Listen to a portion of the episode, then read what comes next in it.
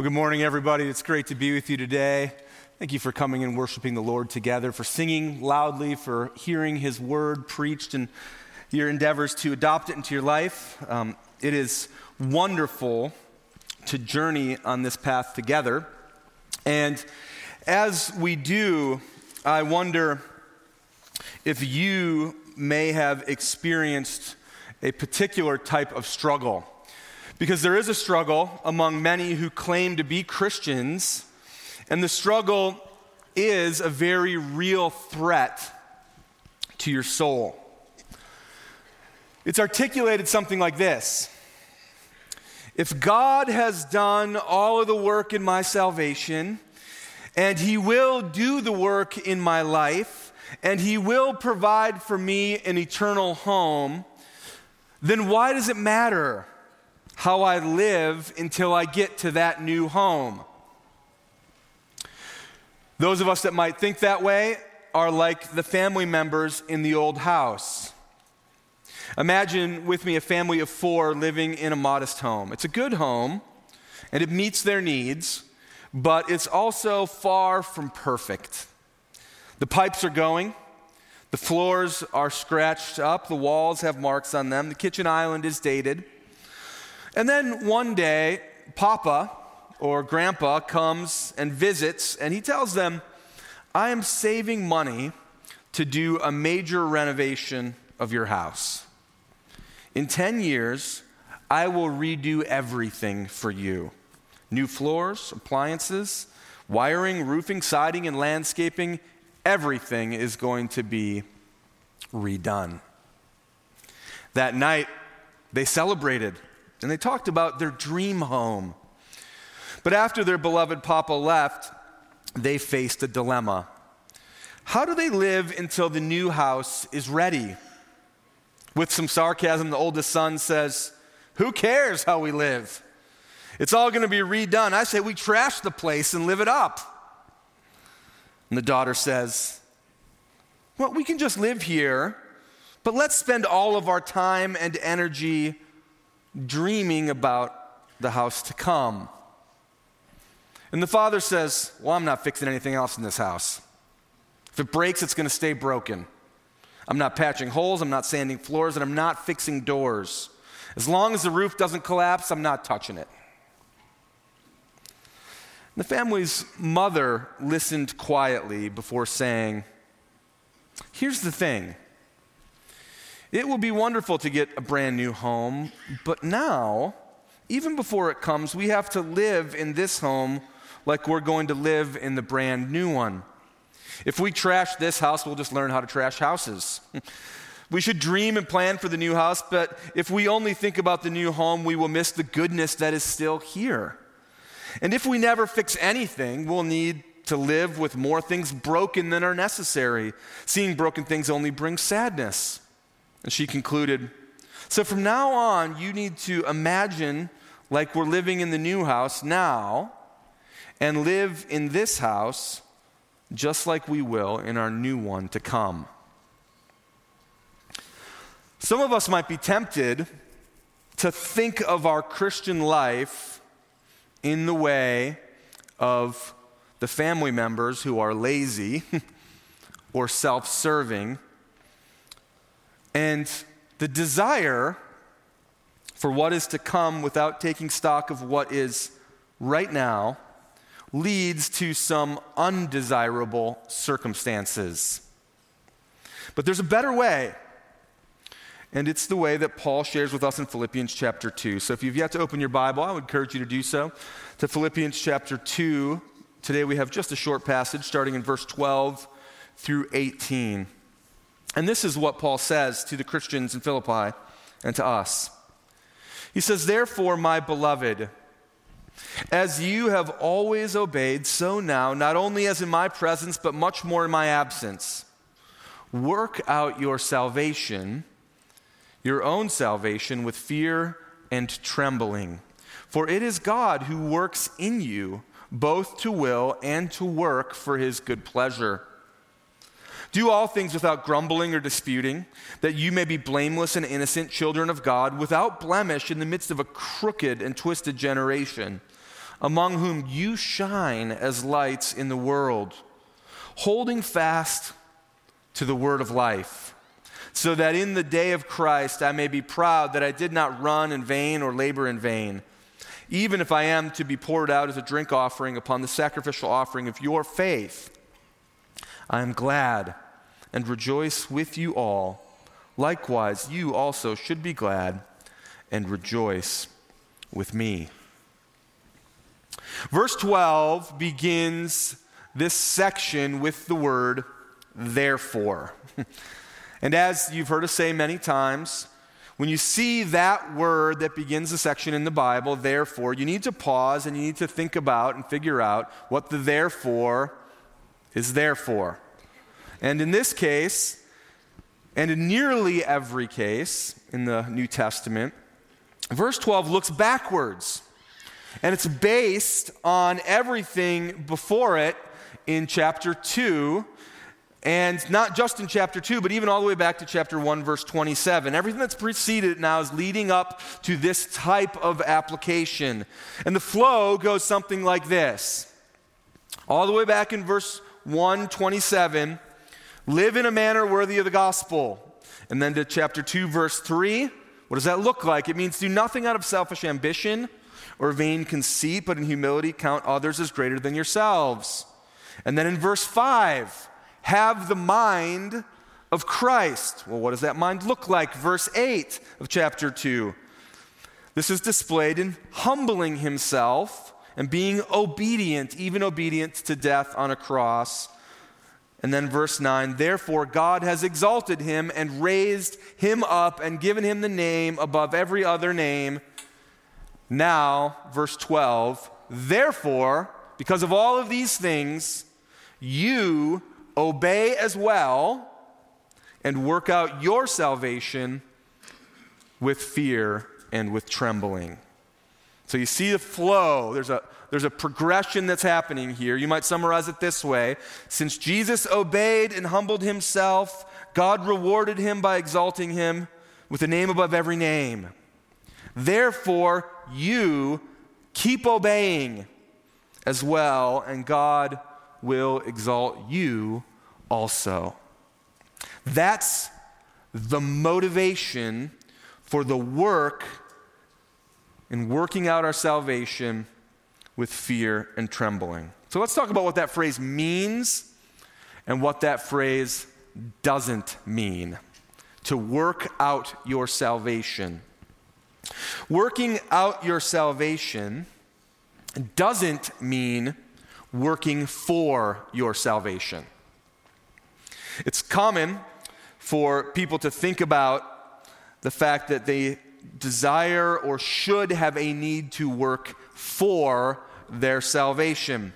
Think about the man who is rowing on a boat down a river just above a dreadfully steep rapids. The current begins to bear him downward. The spectators on the banks give him up for lost. He's gone, they all exclaim.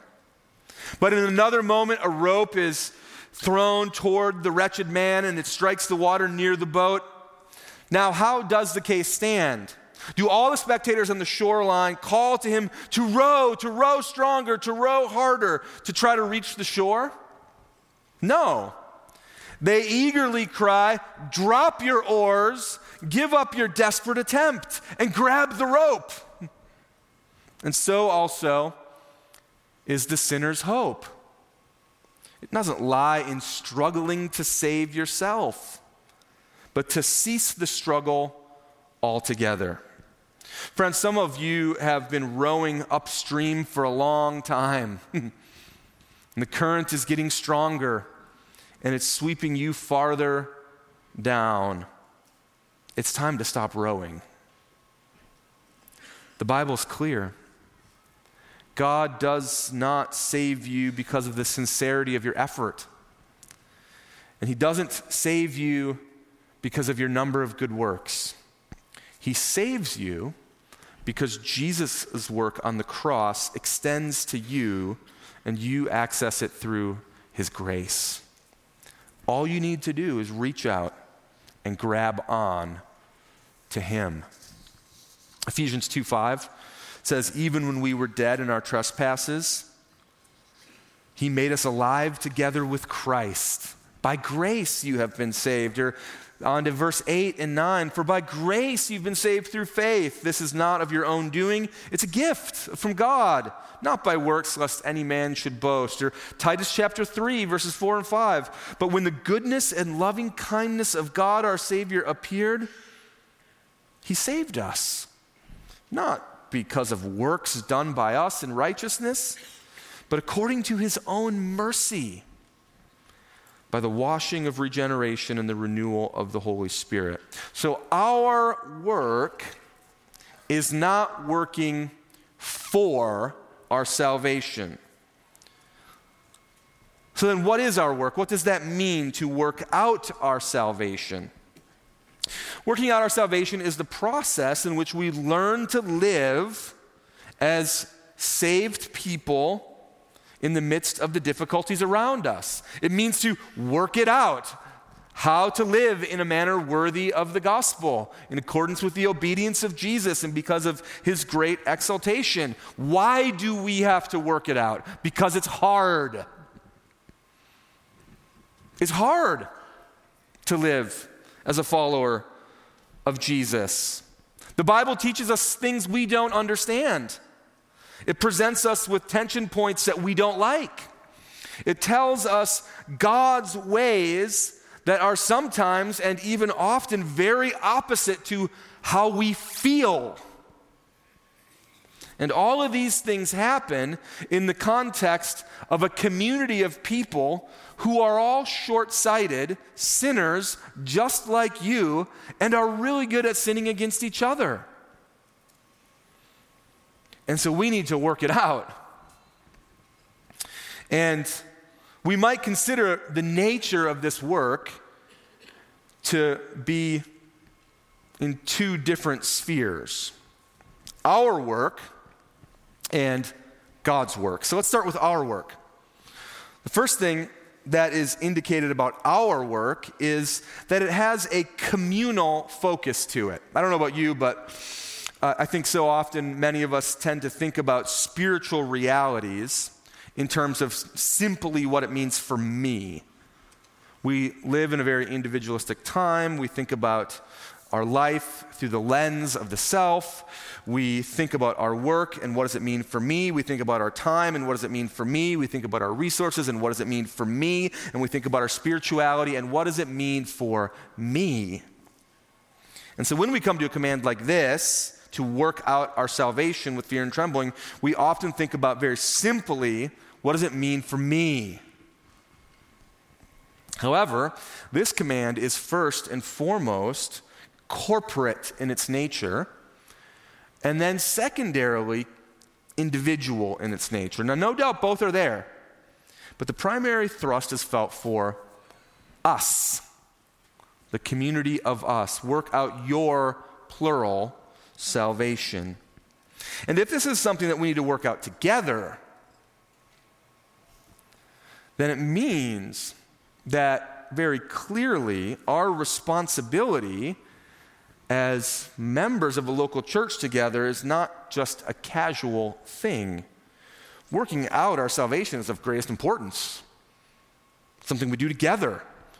We might even say that working out our salvation is the pursuit of a long obedience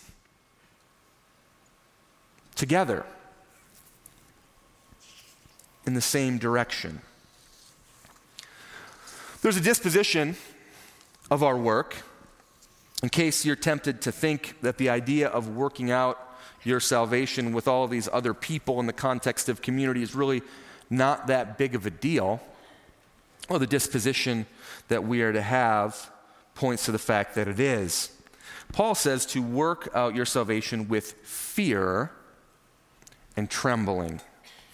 Fear and trembling is a description of how people reacted when they encountered the person of God in the Old Testament. It's also a description of how people reacted when they encountered God's people and were afraid of them because God's presence was with them. Isaiah chapter 19, verse 16, in that day, the prophet writes, the Egyptians will be like women and tremble and fear before the hand that the Lord of hosts shakes over them. When you encounter someone that is infinitely powerful, fear and trembling is the response. Deuteronomy chapter 11, verse 25 says that no one shall be able to stand against you. The Lord your God will lay fear, the fear of you and the dread of you on all the land that you shall tread as he has promised you. God's presence with his people caused this fear to happen. And so his presence causes humility, it causes submission among the people that he engages with. And it's that type of care that you're called to engage with this work of growth as Christians. God is present among us. It's His salvation that we're to live in. It was purchased with the highest price of the blood of His Son, and our growth in it is serious. It's wonderful, and it is done within the gaze of God Himself. I like that expression a long obedience in the same direction. A humble, long obedience in the same direction together as we work out what it means to live as a saved people in the church and in the world. A long obedience with the woman who is sitting behind you right now. A long obedience with that couple in your growth group. It's a long obedience with the widower in your Sunday school class. It's a long obedience with the hundreds and hundreds of people you worship with Sunday after Sunday, month after month, year after year, decade after decade, thinking together, praying together, hearing God's word together, obeying Him together. A long obedience in the same direction. There is secondarily an individual element to working out your salvation. As we think, as we struggle, as we wrestle, reconciling our thoughts, our feelings in the world with what God tells us in His Word. We're going to come back and talk more about that in just a minute. But before we do, let's consider not just our work, but God's work. Because one of the most encouraging parts of this passage is found in verse 13. Work out your salvation with fear and trembling, for it is God who works in you, both to will and work for his good pleasure. Our motivation is not just the obedience of Jesus that results in his exaltation, but it is also the fact that God is actually working in you, all of you, together right now. It's like the motivation of an employee who hears that the spot above them in the corporation will be opening up, and if they work hard, that will be theirs. Or the high school basketball player who is guaranteed he will grow five inches in the next year. And as long as he's practicing and continuing to work hard, he will be a force to be reckoned with. God is working in you as a church. In case you haven't noticed, it's pretty awesome. More people are coming to faith in Christ. More people are growing deeper in their understanding of Him. More missionaries are being supported. More young people are expressing a desire for the things of the Lord. God is working in us. And when He says to will and work for His good pleasure, that's a guarantee. And it should be immensely encouraging to you because God's will always comes to pass. And if He is doing it for His good pleasure, you know that God doesn't like junky things. he wants the very best for His children. And so he accomplishes his work in you as a church. And so we work because God is working in us. That's the idea. We work because God is working in us. There are many implications about this. Let's just think of a couple together. The first, and probably the most obvious, is that the command to work out your salvation, if it is for all of us as Christians, and it is, and if it is primarily communal in nature, and it is, then it's pretty hard to obey this command if you're not part of a local church. If someone says to me that they have no interest in growing with other Christians, I don't know if they're a Christian at all. Because the biblical vision for the Christian life seems to be something that happens in community with other Christians. That's implication number one. Secondly, it's related to the first. It raises the bar of significance for how you participate in a local church, how you participate in our church. If you simply function on the fringe of church life and you view your participation in church as simply coming to something, to consume it for 75 minutes a week, and then leave, it's difficult to get more relational components of growth and work out your salvation with other people. That's difficult, if not impossible, at that moment. The third implication is that this has clear implications for how we should look at coming to a church or leaving a church. You should come to a church with a desire to join that church as a member to see how God works among you and how God works out your salvation with all of these other people around you. When you leave a church, the implication is that you're walking away from what God is doing in that church family. Some of you might have come here from another church. I'm sure many of you have at one point or another. And that's not to say there's not good reasons for leaving a church. There are many good reasons to leave a church and to go to a different church. But leaving a church is not without significance. It should be a grievous thing when you feel like you have to leave your former church and go to a different church. It should never be based on petty disagreements or lack of preferences.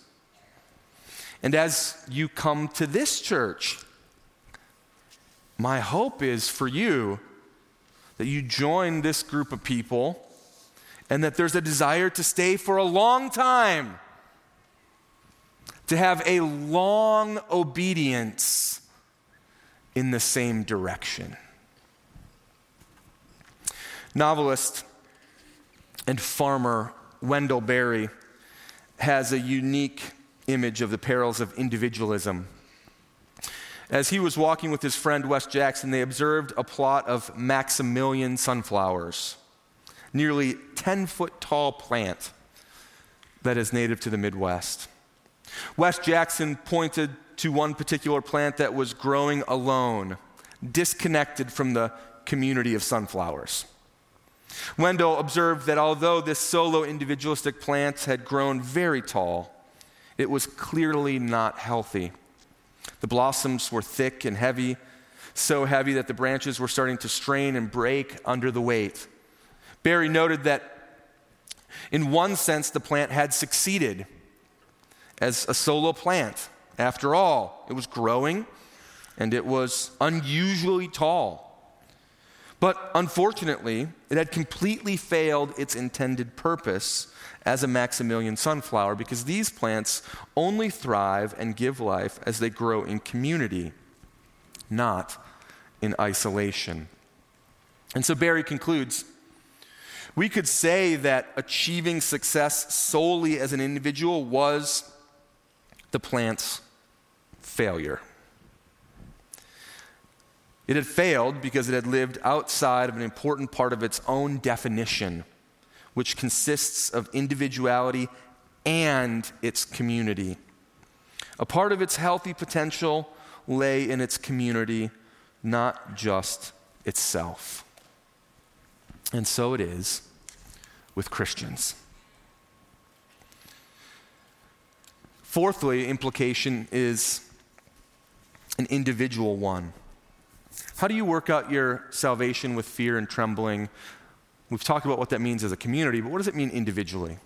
Well, sometimes there are doctrines of God that the Bible teaches that we don't understand. and sometimes there are commands of God that we don't like. And sometimes we have a difficulty reconciling what we feel and desire as we go through this life with what we know that the Bible says. And in these moments, your reflex might be to walk away from God and to live life your own way. Or your reflex might be to say, if I don't understand it, it must not be that important. And therefore, to minimize what God says. But here, the call to work out your salvation with fear and trembling is so helpful because when you commit to follow the Lord in faithfulness over the course of a long time, difficult doctrines tend to become clearer as you get to know Him better. And when you commit to the truth of the scriptures, your feelings will eventually follow your mind and you will work it out because God is working in you. We work because God is working in us. And so we've seen our work, we've seen God's work, we've seen the motivation, but the question remains how? how do we work out our salvation with fear and trembling? And Paul doesn't give us a comprehensive answer, but he gives us something that we don't do and something that we do. He says in verse 14, do all things without grumbling or disputing, that you may be blameless and innocent, children of God without blemish, in the midst of a crooked and twisted generation, among whom you shine as lights in the world holding fast to the word of life, so that in the day of Christ I may be proud that I did not run or labor in vain. We don't grumble or dispute. We do hold fast to the word of life. Let's just start with the don't. We don't grumble complain, or dispute. Grumbling was the description of God's people in the Old Testament. You might remember God had miraculously delivered them from slavery in Egypt. He had promised them a new land in which they were to go. He brought them through the wilderness on the way to the land. He provided food from heaven, manna that rained down day in and day out. And for all of God's kindness to them, they grumbled. Muffled complaints while not truly addressing issues.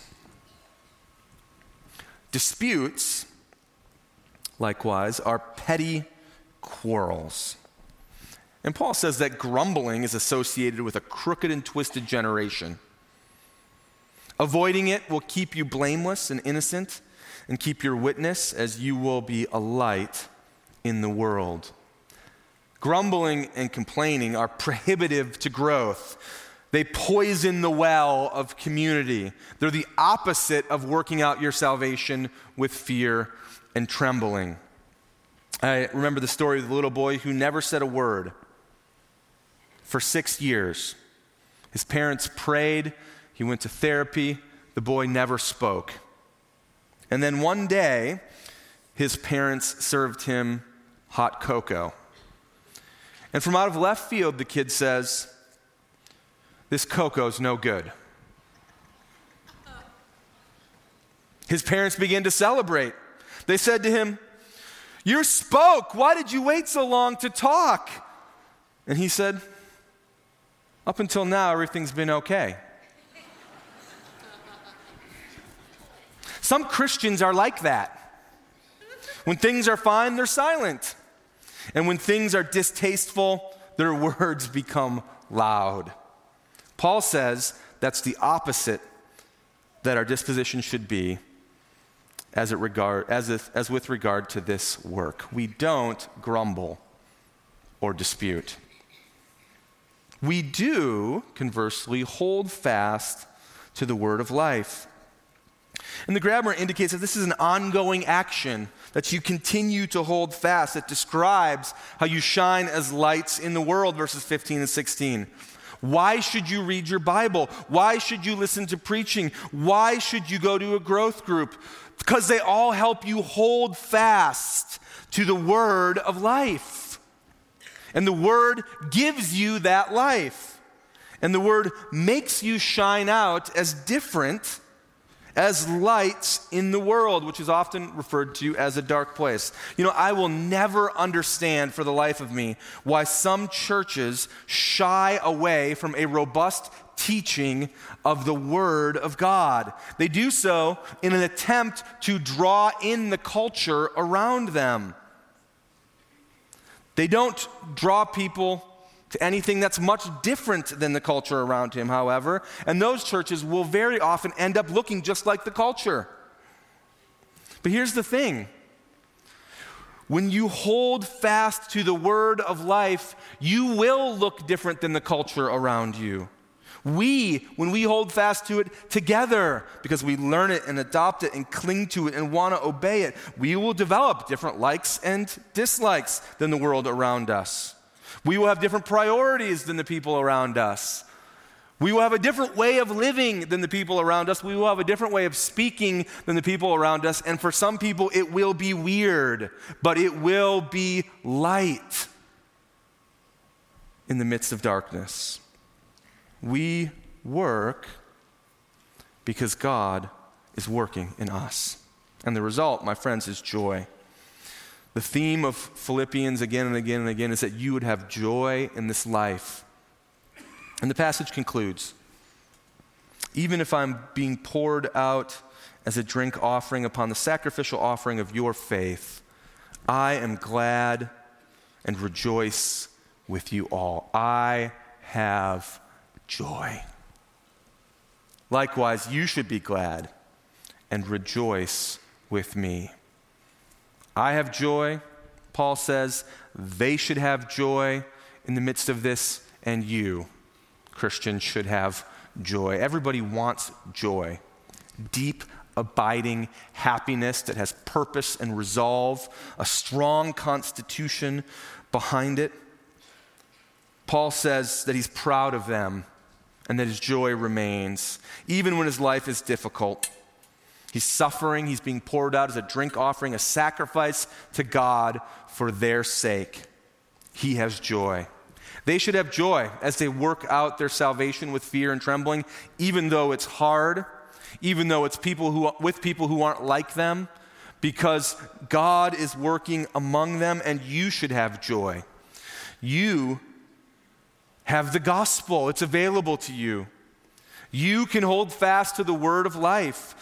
God is working in you. You have a church around you. You can have lasting joy in the Lord. Growth takes time. I wonder if you would consider yourself a patient or an impatient person.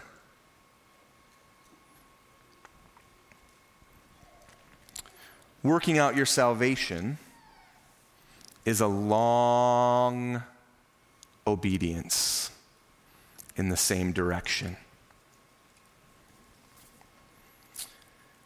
On a visit to two California vineyards, Margaret Feinberg discovered that vintners must adopt the long term approach for their work.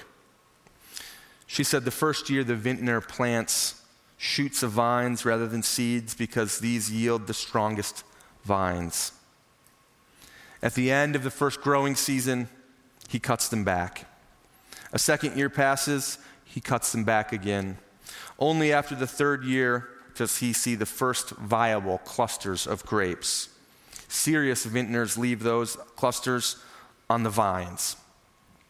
For most vintners, it's not until year four that they bring in their first harvest. For those growing grapes for winemaking, they'll bottle their harvest, but they won't taste the fruit of their labors until year seven or eight. Most vineyards in Napa Valley won't reach a break even point for their investment until year 15, 18, or beyond. Applying these insights to the spiritual life, you say, sometimes I look at my own life and I wonder, why am I not more fruitful? And why does the pruning have to hurt so much? And why does cultivating a healthy crop taste, take so long?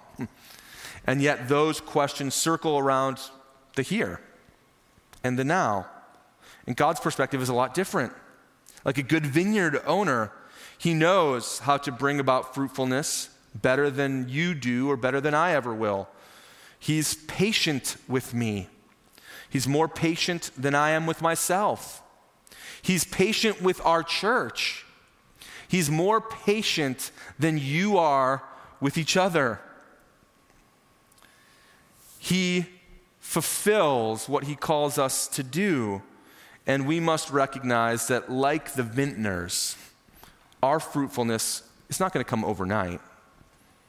The first harvest of our labors may not come for years, or years, or years. And the labors that have gone long before us are being harvested even now. And the labors that you engage in now, some will be harvested today, and others will not be harvested for years. Because the Christian life is a long obedience in the same direction. We work because God is working in us. So, friends, keep working. Keep working. Let's pray. Father, motivate us by the obedience and glorification of your Son. Motivate us by the wonderful promise that you work to your will and to your good pleasure. Give us patience and perseverance, we pray. Give us a desire for greater community, even with these hundreds upon hundreds. Help us to be faithful to you as we work these things out. You are a great God, and your salvation is the defining gift of our life. And we thank you and we praise you for it in Jesus' name. Amen.